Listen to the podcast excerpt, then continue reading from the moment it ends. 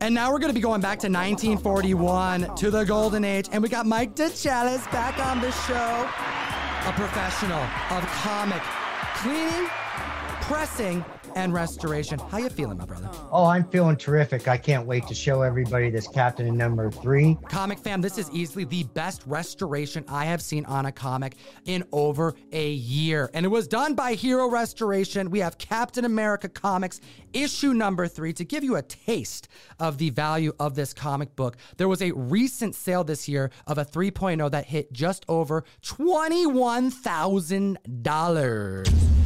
Hot damn. Ow. Comic fam. This is the third appearance of Captain America. This is the first written work. And it was a collab with Jack Kirby by Stan the Man Lee. This is the third appearance of Bucky Barnes, the second appearance of the Red Skull, and the first cover appearance of him as well. And the kings of comics all worked on that book. Indeed. And this is a book that, regardless of how flawed it is, if you are able to find this scarce collectible, you're going to be jumping for joy. You're going to be doing a boogie. You're going to be doing a dance, cutting some rug. It's it's scarce, and when you do find one, it's generally really roughed up. It's had a rough life. It's been 80 years now. Well, we are looking at a copy that was sent into your team, and the before and afters are outstanding. What are some of the techniques that were used on this book? We had to uh, wash it. We had to add pieces. We used a process called leaf casting, where we take paper pulp and it's sucked into the missing areas and makes a nice even bond. And then once we color touch over it, it looks like the original paper.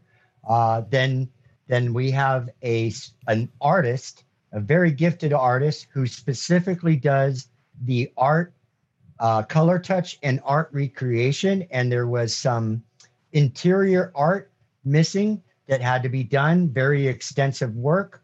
Then we uh, manipulate the gloss to just right, put it all back together, and it's good to go. How long of a process did this take? Because this book looks very low grade and with pieces missing and things that had to be recreated, it sounds like we were dealing with an incomplete copy. it, it's on the fence of complete uh, because there was most of the papers there, but there was some art missing, even though the paper was there, which is very unusual. But uh, with older books, you just don't know. You see all kinds of things. And this book needed so much work uh, that it took us a long time to do. Part of the reason is because you do a task on the book, and most likely you're going to repeat that until it's just right and you have to wait time in between each process. The book has to marinate and cure. So it goes, it requires a lot of patience on the restorers themselves. We all want to see it to the end right away, but we have to wait and we have to wait for this and we have to wait for that. Um, we have to wait for the other technician to do their part. When our color touch artist, Sophie, she does a color touch, then it goes through quality control. We mark areas that we see more detail need to be done, and we repeat that until it is just as perfect as it can be. Well, this is what's um, just completely mind boggling, Mike. This low grade copy that the community can see right now was not only fully restored by your team, it was sent to CBCS. And you mentioned on the show prior that your goals are trying to get the book, you know, a 0.5, a 1.0, a 1.5 to as close to an 8.0 or better.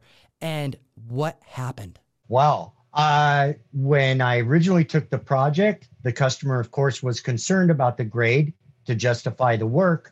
And we agreed on a goal of a 7.0 as a minimum, where if it went in for grading, it came back lower than that, then I was going to do more work at no charge until I could get it above a 7.0.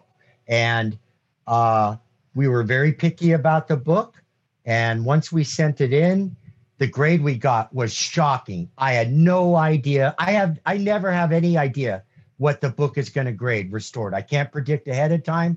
It's always a surprise one way or another. And this was such an excellent surprise. It, it was called a full win. It was a full win on that book and worth the time. And we usually put in more time than we charge. because uh, we're obsessed with the the end result. Well, the community's anticipation is at an all time high. Hit them with the grade it got. 9.0. 9.0, comic fam. Hot damn. What was that like seeing that grade? I mean, clearly, after a decade experience, you've had a lot of wins like this, but this is a special book. I imagine it was a little unique. It was so special. I'm still feeling butterflies right now, just talking about the grade of the book and thinking about working on the book and who it came from and its history the biggest books in my mind because I'm I'm a real Marvel fan, and um, so uh, and I'm a real Jack Kirby fan and Stan Lee fan. I missed them both terribly. I thought Stan Lee was going to get a robot body and and live forever but i guess it wasn't in the cards. This is what you want to see comic fam. Someone who is not just trusted in a professional but is also as passionate as the community about their funny books their expensive paper and this service for moderate restoration starts around $1500 this isn't moderate is it mike no, the Captain America 3 was very extensive work because of the art recreation needed to be done. Can you give us a gauge of where the average cost for full restoration typically is? Sure. So when you got a book that's uh, low grade and then has either a big piece of paper missing or it's got tape on it, those usually end up right around $3,000. And with a lot of the work going into either the tape or the art recreation or the color touch because of all the color break damage on the book. I want to hear from the comic fam in the comment section below. Do you want to see more coverage on this type of extensive work? As Mike gets some in, we may be able to come back and share more about the process. However, I want to make sure to inform the community that this type of work is not the most common job that you guys are doing over there because you're not just restoring comics at Hero Restoration. Our name is Hero Restoration because my passion is what started this way back when before pressing was accepted. Because there was a time where pressing was True. taboo more than restoration, believe it or not. But now pressing is popular.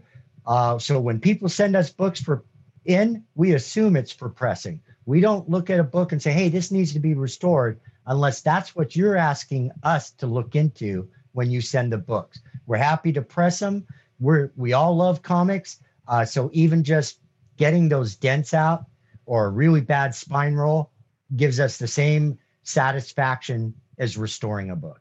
Thank you so much for joining us back on the show, Mike. It's always a pleasure. Yeah, if you guys want to see more extensive work, I have lots of covers that I've either started on or haven't started on. And you can follow the process as it goes along. And we'll try to update you on the progress of these books too when we can on the podcast.